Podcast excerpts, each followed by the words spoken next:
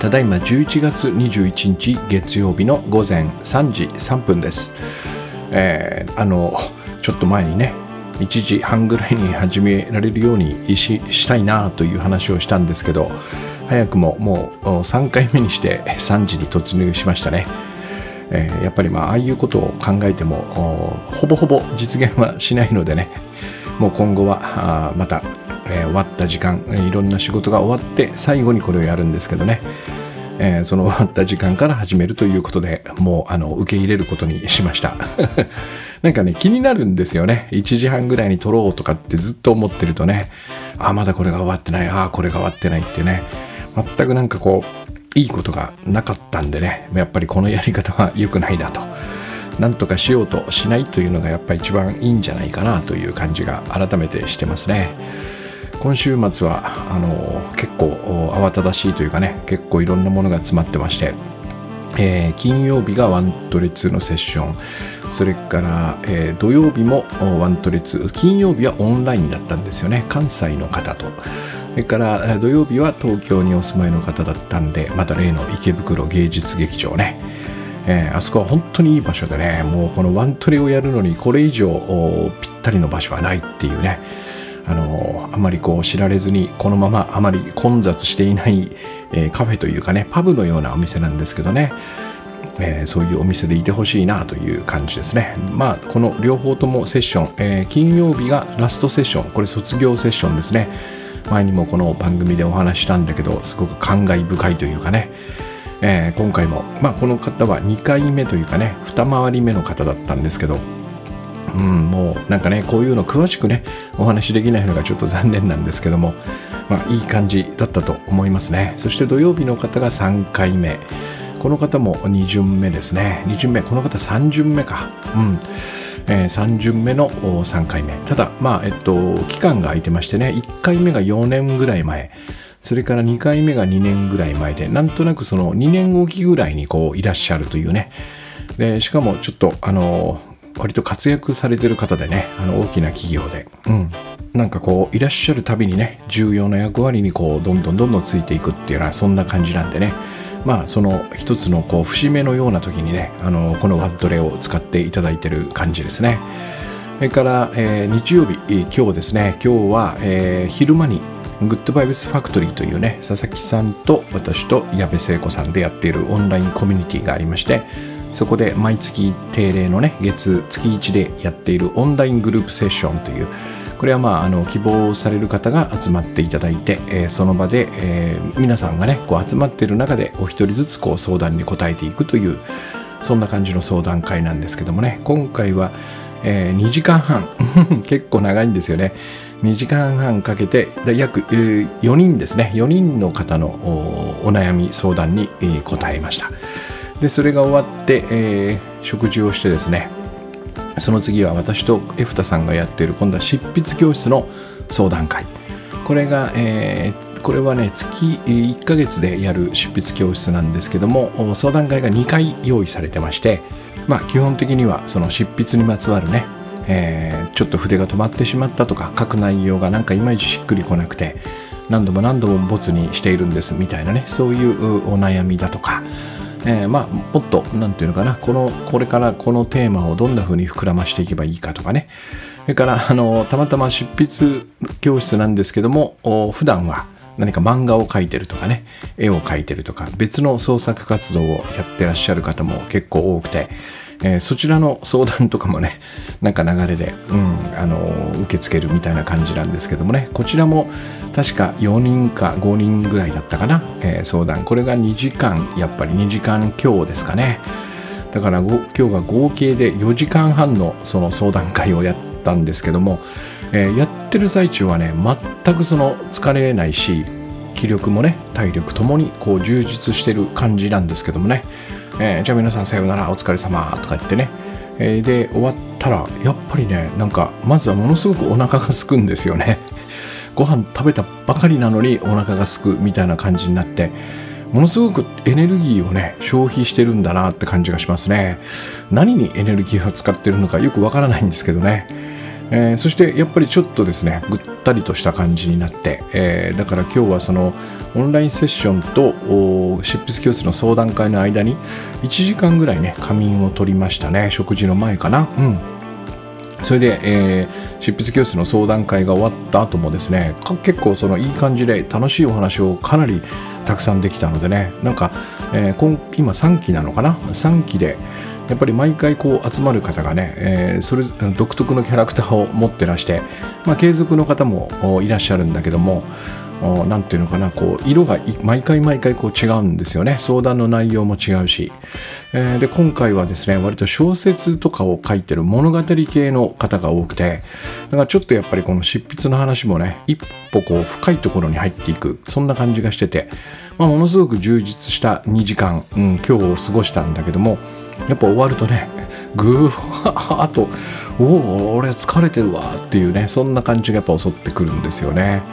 あのワントレもそうですね。ワントレもにじかんきゅうじゅっぷんかいちじかんはんのセッションいっぽんやると、やっぱりねこう電車に乗って帰るその電車の中で必ずもう爆睡するぐらいの感じで、私はなんかそのいちじかんはんいちじかんかな、最長でもいちじかん、短い時はさんじゅっぷんちょっと仮眠を取るとねだいたい復活できるようなこう感じになってまして、まあこれもグッドバイブスやり始めて以降なんですけどもね、えー、どこが疲れてるのか何が消耗してるのか全く本当のことはわからないんですけど、なんとなく静かにしてこう目をつぶっているとね、まあ、あの眠りにつかなくてもじゅうごふんぐらいで割とスッとこう回復していくような感じなんですよね。でこういうあのセッションとかね相談会をやるといろんなその質問を受ける中でね、私の中にこう眠っているとか眠っているというかね、えー、自分がこれを知っているみたいなことを思い出せないもの話っていうのが山ほどあるんですよね。このグッドバイブスというあのものすごく小さなジャンルの中にね、だからこう一人で考えててもどんな話題があるかなっつってもこうなかなか思い浮かばないんだけど、えー、人とお話ししてこの相談とか質問に答えていると、おこれもあるじゃんこの話もあるじゃんっていうねバンバン浮かんできて、金土日とねこのみっかかんでもうおそらくだけどじゅうにん以上の人との、ねえー、相談にこうお答えしてるんで、えー、じゅっこ以上の話題はあるんですけどね、その中で今日はどれにしようかなと思ったんですけど、えー、あのねマルチプロジェクトってよく言いますよね、えー、要はそのたくさんのことを一度に抱えている感じ、まあ、あのプロジェクトっていうのはもともとタスク用語管理タスク管理用語タスク管理用語だと僕は思っていて、まあ、一つそのなんだろうな本を書くとかね新製新商品の企画書を書くとかっていう、まあ、一つの、まあ、タスクの塊みたいな感じで、まあ、捉えるんだけどもね、まあ、要は要はやることってことですよね。今やることがたくさんあるかそんなにないかみたいなね、これがブワーッとこう増えていくっていうね、えー、そういう時にどうしたらいいんだろうかっていうこの質問が相談がありましてね、えー、このこれってあんまりその話す機会がないんですよね。というのもそのわかんないですけど、なかなかその忙しい中あ多分ですけどもね、私にその忙しい渦中に相談するっていうタイミングが取れないんだと思うんですよね。だから一段落してからそういう話になるのか、えー、もしくはなんかそんな予感が し, し, しそうなんだみたいな時じゃないとこうこういうこう質問とかね相談は出ないんで、えー、たまたまその渦中のまさに渦中にいらっしゃる方からのお話だったんでね、うん、割とレアな感じかもしれない、うん、これはセミナーでもなんかあんま取り上げたことがないんですよね、えー、で, でこれはねどういう話かっていうと、多分ねいろんなケースがまず あ, のあるんですよ。例えばその 新, 新卒でね会社に入った場合、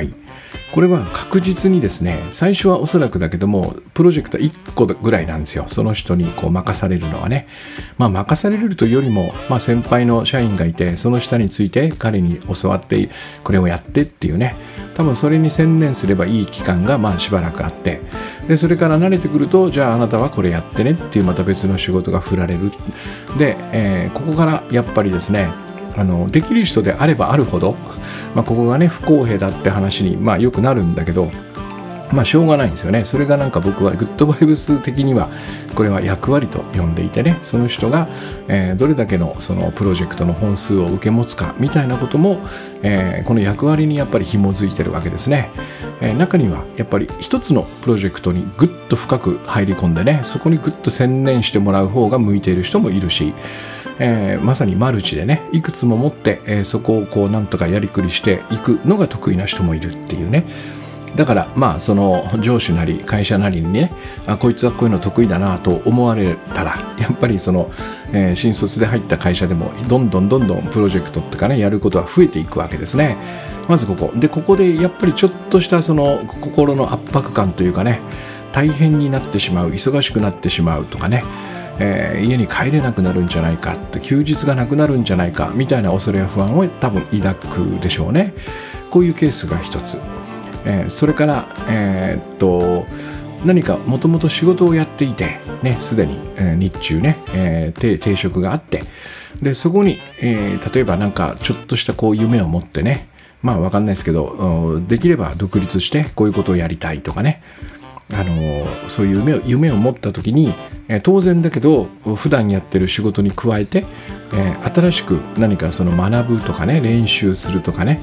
えー、勉強するみたいなことが加わりますよね。これもまさにマルチプロジェクトになっていくわけですね、えー、でこれはやっぱ、えっと、結構きついんですよ。やっぱ日中に普通にね、まあ、くじごじプラス残業プラスアルファみたいなことをやりながら、えー、家に帰って、えー、空き時間の中でね、えー、もう一つ何かその勉強したり学んだり、これも結構クリティカルですからね、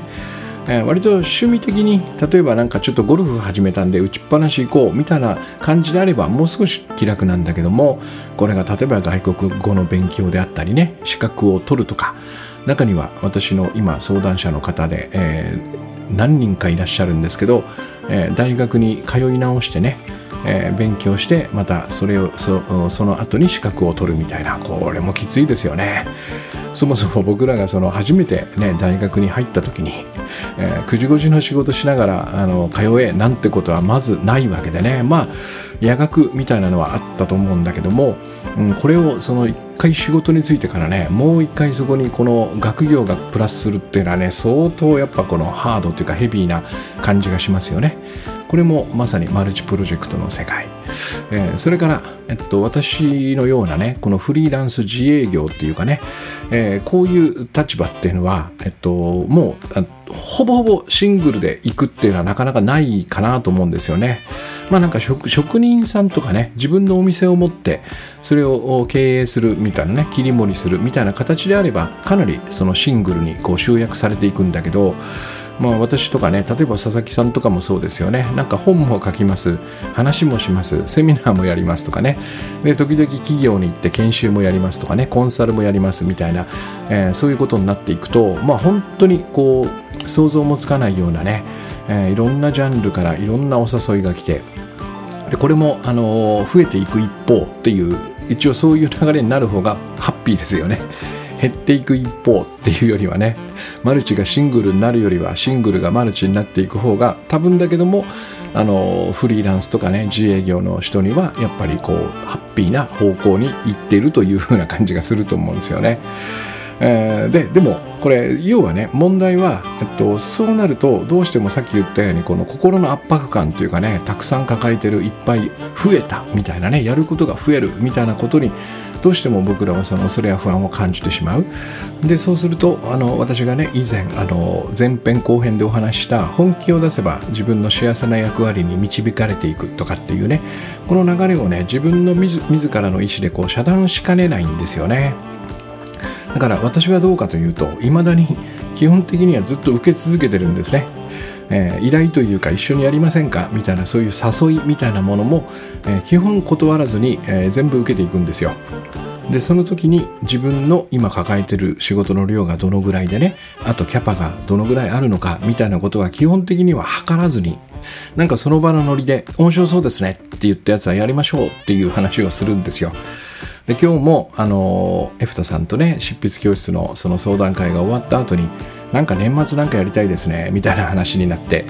えー、土日のイベントみたいな話題が出てね、ですでにもうこういっこ入ってた土曜日のイベント、あ日曜日かのイベントを前週にクッと動かしながら、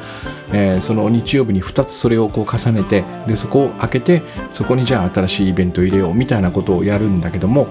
えー、考えないんですよ、もうそういうことは、えー、考えないでやるんで、基本的には、えっと、どんどん増やしていけるっていうね。でもちろんですけども、その時間とかね、その体力には限りがあるので、えー、破綻する可能性もなくはないんだけども、まあ、その辺もうまいことやりながら、どうやってこの、えー、増やす方向っていうかね、マル、マルチを、えー、まあまあ増やすというよりもマルチにビビらないっていうかな、増えた時にビビらず、なんとなく安心して、まあなんとかなるっしょっていう感じでこう受けられる。そしてそのいっぱいたくさん増えていくプロマルチプロジェクトにどう関わっていくかっていうね、そんな話をしようかなという感じです。で、最初のステップはものすごく単純でね、これはまさにそのグッドバイブスでいうとこの心象の世界ですね、心の像っていうかね、ここにその大変なイリュージョンというかね、心象を作らないようにするっていうのが、まあ最初の基本のステップなんですよね。だからもっと言うとね、このマルチプロジェクトという言葉も本当はあの使わない方がいいのかもしれない。えー、マルチとなるなっていくとね、なんとなくこう大変そうっていう、そこにこう意味がこう加わってますよね。でこういうふうに、えー、心の中に先に僕らは大変なイメージを持ってしまって、でそのように、えー、現実を見るっていう、この知覚のね法則っていうか、目や耳の法則があるので、実際のその量というかね、仕事の量よりも基本的にはいつもいつも多めにこう心の中では感じてるわけですね。そしてこれに、えー、未来のことはわからないという、えー、わからないのに予想してしまう、これはどのぐらい大変なんだろうっていう予想をそこにこう持ってしまうんで、えー、これがダブルパンチで来るわけですね。今今あるこの実際の量を多く見積もり見積もりっていうかな、多く感じ、えー、そして、えー、未来にそれがどのぐらい大変なのかっていうのを予想すると、それがさらにこうバッと増幅していくって、これがまあ恐れや不安の正体なんですよね。だからこの基本のね第一ステップというかね、最初の入り口は、えっと、自分が今、ね、抱えている仕事を俯瞰で見ないってことなんですね。これあの一般的な話とは全く真逆になるんですよ。こう俯瞰で見て、だからねリストとか作っちゃダメなんですね。プロジェクトリストみたいなのを持って、それをこう一気に見ると、なんかものすごくね巨大なものが自分の周りにあるっていう、このイメージを持ってしまうんですね。まあ、だからといって、えっと、見ないふりをするとか忘れるとかそういうことではないんですよ。えー、ちゃんと分かってるんですね。多分僕の頭の中に今自分がやってることのトータルな、えー、数とかね、種類とかね、えー、それからまあどのぐらいにその期限締め切りが来るかとかね、どの辺にそれが実施されるかみたいな、えー、なんとなくの大まかなイメージが頭の中にあるんですよ。しっかりあるから、それをわざわざえっとなんていうのかな、確かめる必要がないってことね。えー、紙に書いたのを見るとかね、えっと、今どのぐらいの仕事があるんだっけみたいなことを頭の中でこう一個一個こう見ていって、あこれもまだある、これもこんぐらい残ってる、あこれに関してはまだ手もつけてない、これは結構締め切り迫ってんだけどまだ全然目処が立ってないみたいなことをこう並べていくとね、頭の中で並べていくと、もうこれは完全に自分を超えたキャパシティというかね、自分より大きなものになっていくわけです。であのこの基本やっぱりね、自分と対象っていうね、この基本の関係をいつも頭に置いておくのが重要で、えー、自分よりも対象の方が大きく巨大に見えると、えー、自分がちっぽけに見えると私たちは怖くなるわけですね。これ逆だと全然安心なんですよ。大したことないじゃんっていうね、自分の方が大きくて対象の方が小さければ、えー、全然余裕なんですよ。だからいつもこれが等しいと思ってればいいんですね。なぜ等しいか、今その仕事を受けてるからなんですよね。もし本当に、えー、溢れるほど大きなものを自分が抱えてるとしたら、多分ニッチもサッチもいかなくなってるはずなんですよね。えー、それは現実としてね。でもその前に僕らはその全体像みたいなものを知りたいっていう感じでね、ぶわっと眺めてしまう、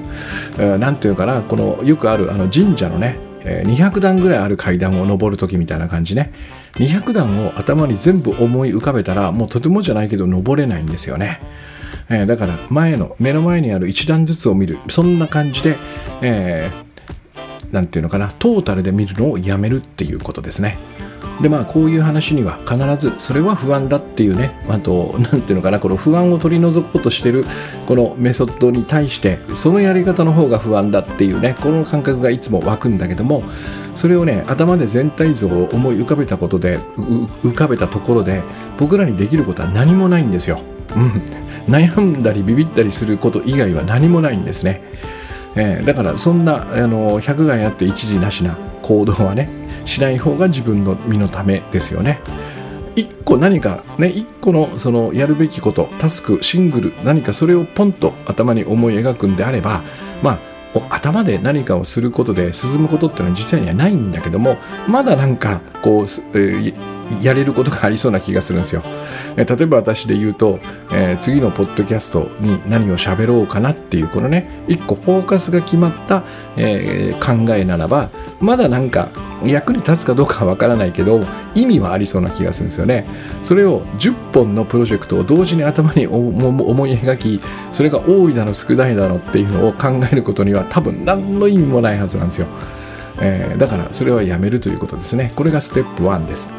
でステップにはね、そういうわけでプロジェクトみたいな概念を一回忘れて目の前にある今やることだけにフォーカスするってことですね。でそこそれをやるときは、えー、この今私は、えー、この瞬間にこの仕事を手がけているというね。で前にも言いましたけど、その僕らの脳はシングルタスクなので基本的にマルチで何かをふたつ同時にやるってことはできないんですね。だから必ず何かひとつのことをやってるはずなんですよ。でそこにそこだけに集中する。でそれをやってるときは他のことは一切考えない。で他のプロジェクトのこととか、えー、次のタスクのこととかも一切考えずにそこだけに集中する。そして重要なのはその目の前にあることはね、えー、今日の分みたいな感じでもいいんで、えー、その今日の分というところを確実に終わらせていくっていうね、えー、終わらせて次に行くっていうこの感覚、えーなんていうのかな、残さないってことですね。ペンディングとか保留みたいなことをなるべく残さないようにしていくってことです、まあ、それがあの一人でやることであればね、まあなんていうのかな、大体の今日はここら辺までやるかなっていう目処を決めておいて、できるだけその決めた目処を目指してそこを終わらせるっていうことにこう、えー、注力するんですね。なんか途中でちょっと気分があのー、変わったからこれじゃないものに手出そうみたいなね、そういうことをなるべくしないようにして、えー、ここはまあなんとなくの勘になってしまうんですけどね、今日はこの辺までやっときゃいいかなとかね、えー、それからまあそこに例えば締め切りがあるんであれば少なくとも今日はここの辺は終わらしとかなきゃダメだよねみたいなことをまあしっかりね、えー、冷静に、えー、クールに公平に見て、えー、でそこにまああのー、決めたところのなんつうのかな、途中までは必ずやるっていうね、これをあの心がけるわけです。時間できるのも悪くないと思いますけどね、ものすごく長期の取り組みであれば今日はこここれをいちじかんやるって決めたらそのいちじかんは、えー、基本的にはそれをやり、やり通すっていうこの感じを持つわけです。で会議とかの方がこの話は分かりやすくて、えっと、会議に出たらですね、まあこれもその自分がねどんな地位にいるかによってその会議のことを全然もうコントロールできないみたいな世界もあるんだけどね、えー、なんとなく自分の発言とかね、自分のファシリテーションでなんとかなるんであれば、えっと、宿題を作らないでその、その会議はその会議の議題をしっかりと片付けておくっていう、これを心がけるわけです。だからなんか一番あまりこうよろしくないのはね、えー、ちょっとなんか難しいややこしい問題が出たらそれはじゃあ次の会議に回そうとかね、えー、そういうことをなるべく や, やらない、えー、とりあえずの結論でもいいからその時出しておくっていうね。だからなんかこれももう本当仕事のケースバイケースでね、なんかそのここの区切りがはっきりしないみたいなのもあるんだけども、まあなんとなくイメージとしてはですよ、えー、目の前にあることを着手し始めたらとりあえずはそれを、えー、一通りの形まで終わらせるっていうね、これを心がけるわけです。そして終わったら次に行くってね、その次に行ったらまたその目の前にあることを同じように終わらせてまた次に行くっていうね、なんかあの前にあの西部劇の例えを出したんですけど、この話もそれに似ていてね、なんかその一個ずつやることがこう村とか町なんですよ。そして僕は用心棒としてね、その村にポンと入っていく。で、その村に入ったらもう別の村の、まあ、存在しないも同じですよね。その村に僕はこう流れ着くわけだから。そしてそこで、えー、いろんななんか悪いやつがいたりとかね、なんかこう悪代官みたいなやつがこう西部劇だから代官ではないんだけど、えー、そういうやつがこう街を荒らしてるみたいな問題がこう起こる。そうすると僕のその今やるべきことはその問題を解決することっていう。で、それをその村で終わらせるっていうのが大事ですよね。なんかなんかちょっとごめん、あのもうなんかちょっときつくなったんで、こいつ悪いやつだ、まだ全然ピンピンしてるんだけど次の村行きますわっていうことは多分できないんで、えー、このイメージなんですよ。村にいっこ入ったらそこの事件をしっかりと片付ける。片付けたら、えっと、その村から去るんですね。次の村に行くんですよ。で、次の村に行ったらもう前の村のことは考えないっていうかね、考える必要がない、えー、もう平和にして片付けてあるんでね、こんな風に流していくわけですね。だからいっこの、まず目の前にいっこの仕事が現れる。これをしっかりと片付ける。ペンディングさせない、保留させない、先延ばしさせないっていうね、先送りかさせないようにして、まあ、この村に例えるならばこの仕事を平和にして、そして次に行く。次に行ったらこのもう終わったことは考えないってね、また今度はこの新しい村で私が用心棒として問題を解決する。で、終わったらまた次の村に行く、えー、当然だけど終わったやつは考えないし、その村に行ってる間は、いる間は次の村は、えっと、まだ存在しないですからね。その村で平和にして片付けたら次の村に行くんで、そこで初めて次の村が現れるわけ。そんな風に自分の仕事をこう見ていくわけですね。後ろも見ない、前も見ない、目の前にあるやつだけを片付ける。そしてこれはきっちりと平和にしてから次に行くっていう、この感じ。これがだいにステップですね。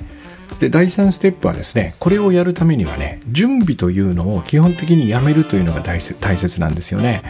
あと、分かりやすい例で言えば、例えばそうだね、ウェブサイトで何か、えー、物を売ってますと。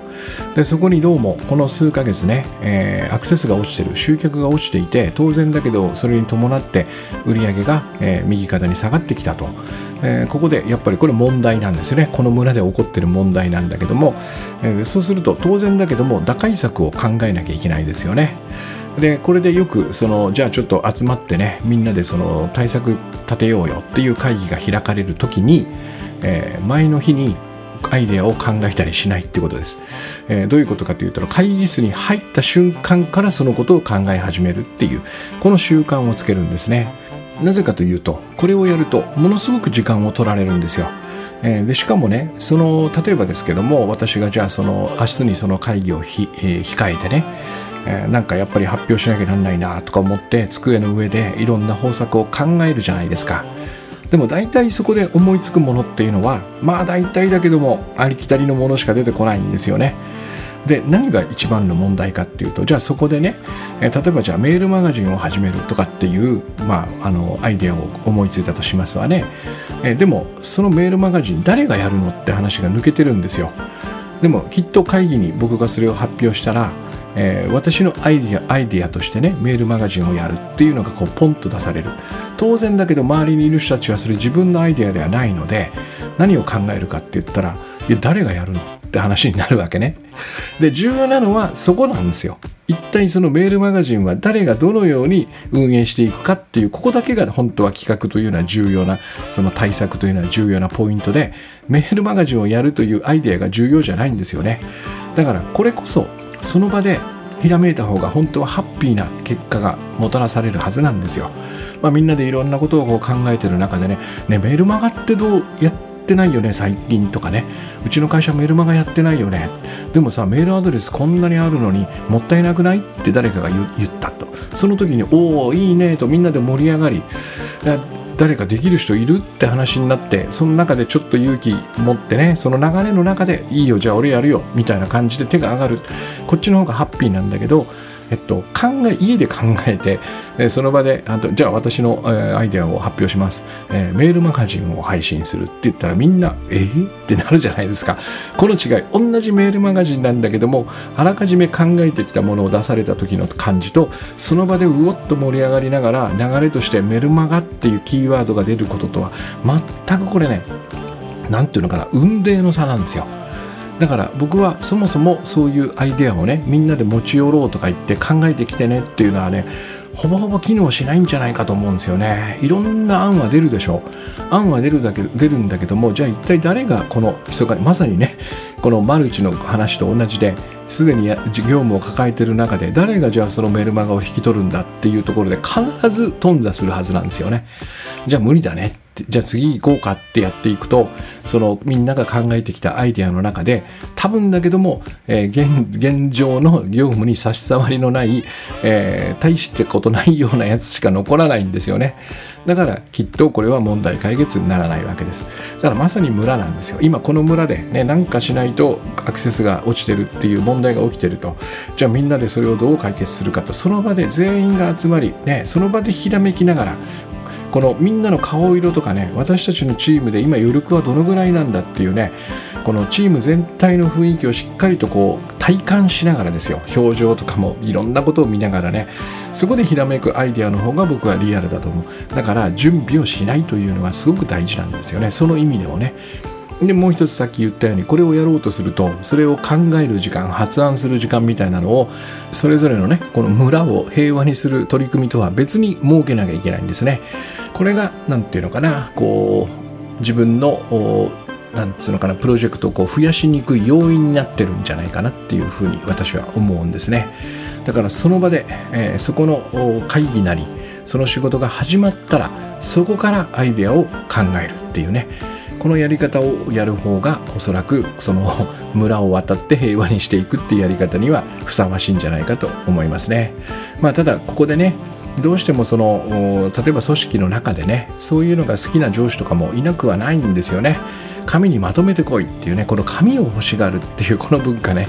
これがやっぱり、ね、ちょっとマルチを阻害しているのでね、もしこの管理職の方がこれを聞いていらっしゃったらですね、なるべくその制作物というのかな、そういうものを減らしていって、えー、その場で、えー、身一つできてね、裸できて、そして、えー、その場でしっかりとアイデアをね、えー、その場でひらめいて出し合うというこの習慣をつける方が僕はそのマルチには合っていると思いますね。まあでもこれ仕方ないんですよね。だからちょっとこの部分はなかなか私が言ういうような理想の形にならない可能性もあるんだけども、でもここは求められてないよねってところであえて用意する必要はないっていうね、その辺だけでも削れるんじゃないかなと思いますね。でこれもやっぱりね、そんなのをこうあらかじめ考えておかないで会議に臨むのはね、ブレストに臨むのは不安だっていう、まさにまた同じ話になってしまうんだけども、えー、考える自分は前の日の自分と、えー、会議で、えー、その場で参加している自分は同じ自分なんですよね。そしてよくそのじゃあアイデアを出しているプロセスをね、こう思い浮かべてみると、例えばごふんにいっことかね、じゅっぷんにいっことか、そういうふうにだんだんだんだん時間時系列に沿ってこういっこずつアイデアが出ていくわけじゃないですか。これリアルタイムにやっても多分できますよ。だからなんかこれも習慣っていうかね、ちょっとその作法マナーのね、こう染みついた、何としても前に、まあ、あらかじめその準備して考えておかなくちゃ無理だっていうこの感覚を、えー、実際に現場でね、いやそうでもないな、ひらめきだっていうふうにこう置き換えていけば、それほど難しいことではないと思いますね。特に打ち合わせみたいなものの準備をできるだけ少なくしておくっていう、うん、おそらくね、あのこのやり方の方が多分緊張感があるんですよね。いい意味のね、ピリッとするっていうかね、なんかもう、もう発表すること決まってるよつって紙があったら、まあそれを読んで終わりじゃないですか。でもそんなのないよ。さあこのいちじかんでこのなんこのね、問題解決のための、えー、施策を一つ何としても決めなきゃいけないっていうこのチーム全員がここでね、クッとこのエンジンがスッとかかる方が僕は圧倒的にね、あのいいものが出る。そしてさっきも言ったように、それが現実として実行できるものが出せるんじゃないかなっていう気がしますね。そしてあのここがね、この取り組みの一番重要なポイントになっていくんだけども、えー、常にですね、自分と他の人と環境、このさん要素と対話しながらやるっていうことですね。えー、これはそのさっき言ったその村の移り変わりっていうのかな、それとその、えー、一つ一仕事を終えて村を平和にして、さあ次に行こうというこの始まりと終わりね、始まりと終わりに必ず、えー、自分に対して何かしてほしいことはないかってこう聞くんですね。えー、もちろんそこでお腹が空いていたってお腹が空いたってなったら何かを食べてあげる。まあこれもちょっと思い通りにね、それがすぐにできない時もあるかもしれないけども、できるだけ早いタイミングでまあ、できればですねその非常食のような、えー、カロリーメイトとかねウィダーインジェリーみたいなのをこう持っておいてお腹が空いたっつったら、まあ、飴とかチョコレートでもいいと思うんだけどねそういうものを必ずこう補給してあげる。トイレに行きたいって言ったらトイレに行ってあげる。で万が一休みたいって思うそういう声が自分の中から聞こえたらできるだけそのじゅっぷんなりじゅうごふんなりの時間をとってね、えー、これもなかなか組織の中では難しいかもしれないけども、えー、なるべく早いタイミングでそれをやってあげるっていうことですね。そしてもしですね、あのー、その仕事が複数人でやるものチームプレーであれば、えっと、まずは始まる前に、えー、全員の顔をこう見渡してね、えー、この人たちが僕にやってほしいことは何かないかなっていうねこれはまあ想像というよりも何かこう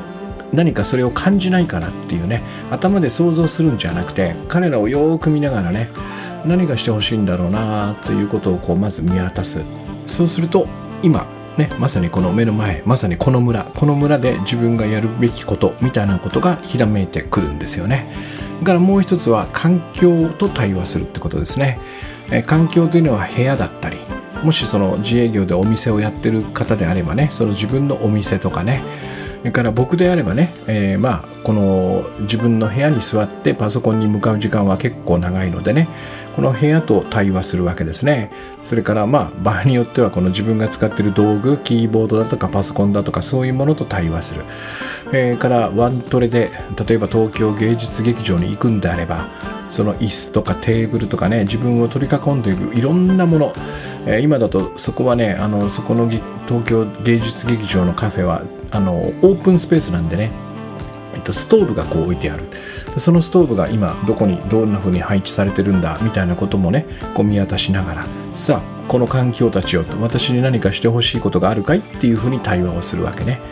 でまあ分かりやすい例で言えばゴミが落ちてれば拾うとかね、えー、なんか机が曲がってたら直すとかそれから寒い感じで窓が開いてたら閉めるとかストーブつけたければつけるみたいなことをその環境と対話する。でこれによっても、えー、同じようにね、えー、今何をすべきかっていうことがパッとひらめいてくるんですね。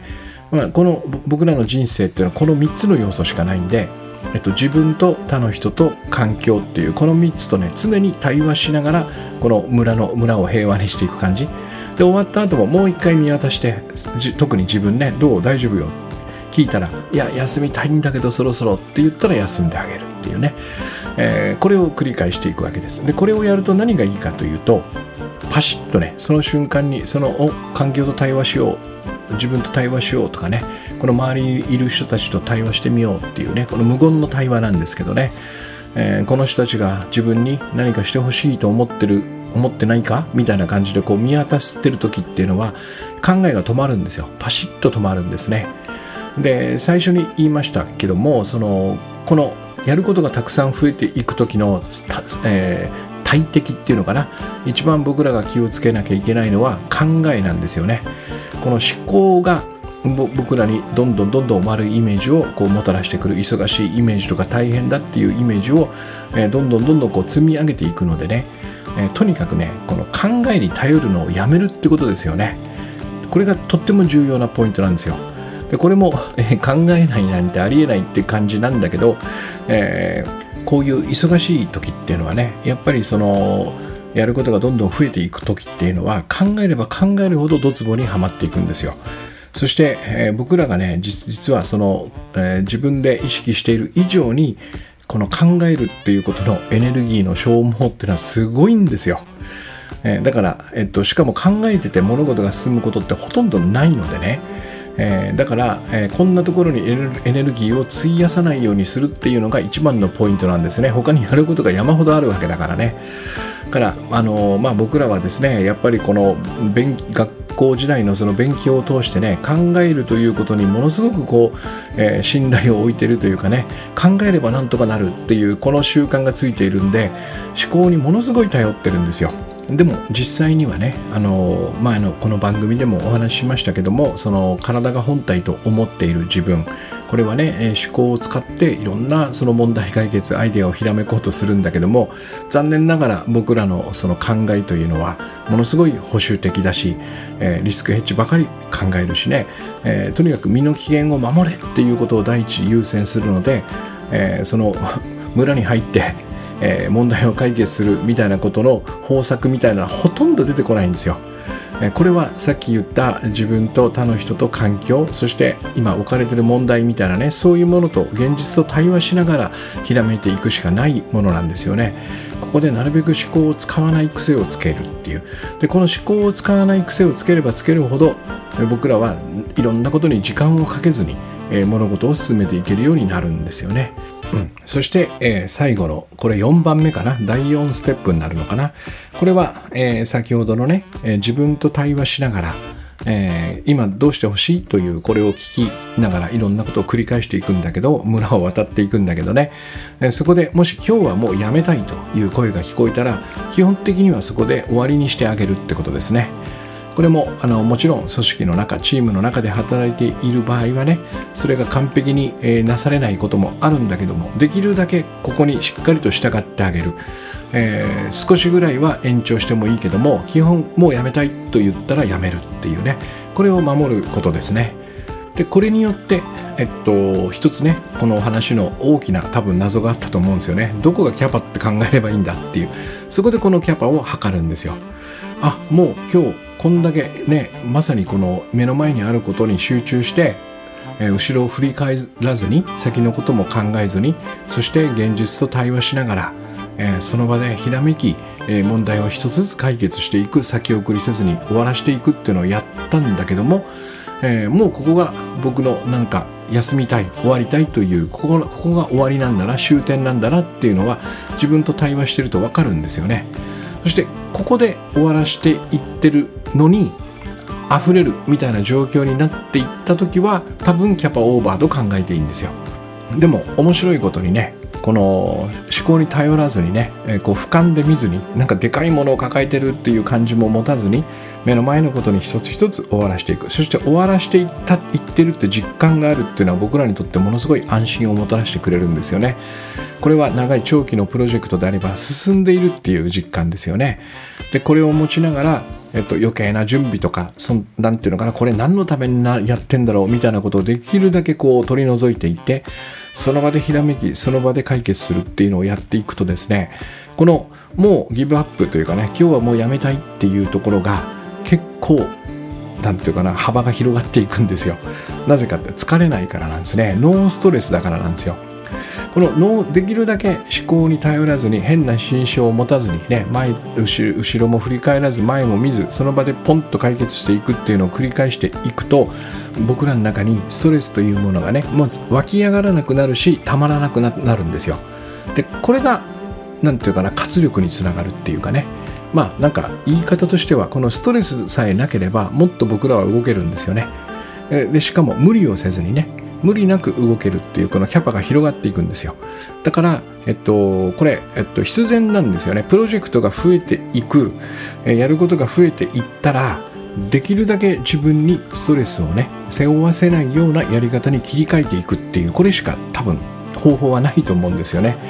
うん、じゃあそれをどうやってやるのかっていうのが、今日私がお話ししている答えっていうことなんですよね。だからなんつうのかな、その全然あの余裕あるよみたいな、まだまだ全然大丈夫ですよっていう時には、わざわざこんなことをしなくていいのかもしれない。あ、やばいぞ、これどんどん増えてきてるぞっていう時には、こちら側にシフトしていくっていうね、えー、なんかそんなにおかしな話じゃないと僕は思うんですね。こういうふうにやり方を変えていくしか多分ないんですよ。で、これはあの私がですね、人生で最も多忙だったその雑誌の編集をやってる時に編み出した方法でもあるんですね。えー、どのぐらいの記事を抱えていて、どのぐらいの取材があるのかみたいなことを俯瞰で見たら、とてもじゃないけどやっていけないんですよ。えー、だから目の前にある一個ずつを片付けていくっていうね、これをやるしかないっていう。で、なんかあの当時もね、いろんなその経営者の方にインタビューをしたりね、どんな働き方をしているのかみたいな取材をしたことがあるんだけど、結構似てるなと思いましたね。だからやっぱりそのある程度の規模になると秘書がつくんですよね。秘書がつく。で、秘書というのが、その僕らがこのマルチ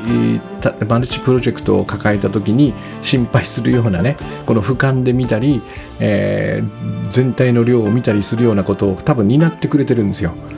そのその思考を全部秘書に預けてるんですね。そしてその経営者はどうするかって言ったら、次はこれですと彼女が言った、まあ女性じゃなくてもいいんだけど、えー、彼や彼女が言った、その秘書が言った通りに動くんですよ。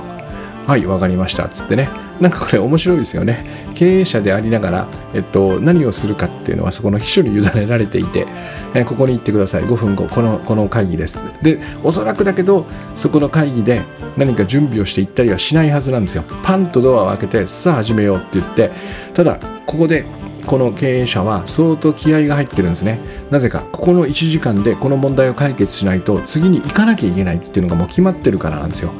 だからこの今ここにかけるえー、なんていうのかな、こう思いみたいなのが多分だけど、えー、その場にいる誰よりもきっと濃いんですよね。だからそのなんつうのかな、この濃さにけおされて